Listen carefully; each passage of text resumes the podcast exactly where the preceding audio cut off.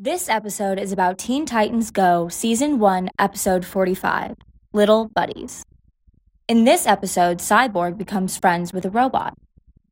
Hey, Raven, want to watch some TV while Cyborg hangs out with his robot friend? Starfire says. Sure, Raven says. There's this new TV show on, and it's called Hot Dogs and Cold Dogs, Starfire says. Did you know that there are millions of dogs without owners, and that these dogs just wander the streets of the world? These dogs get very hot in the summer and very cold in the winter. Well, this show will help change that.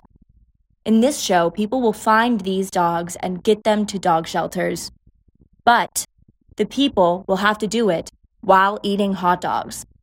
In the summer, the people will have to find hot dogs while eating hot dogs. And in the winter, the people will have to find cold dogs while eating cold hot dogs, the TV show says.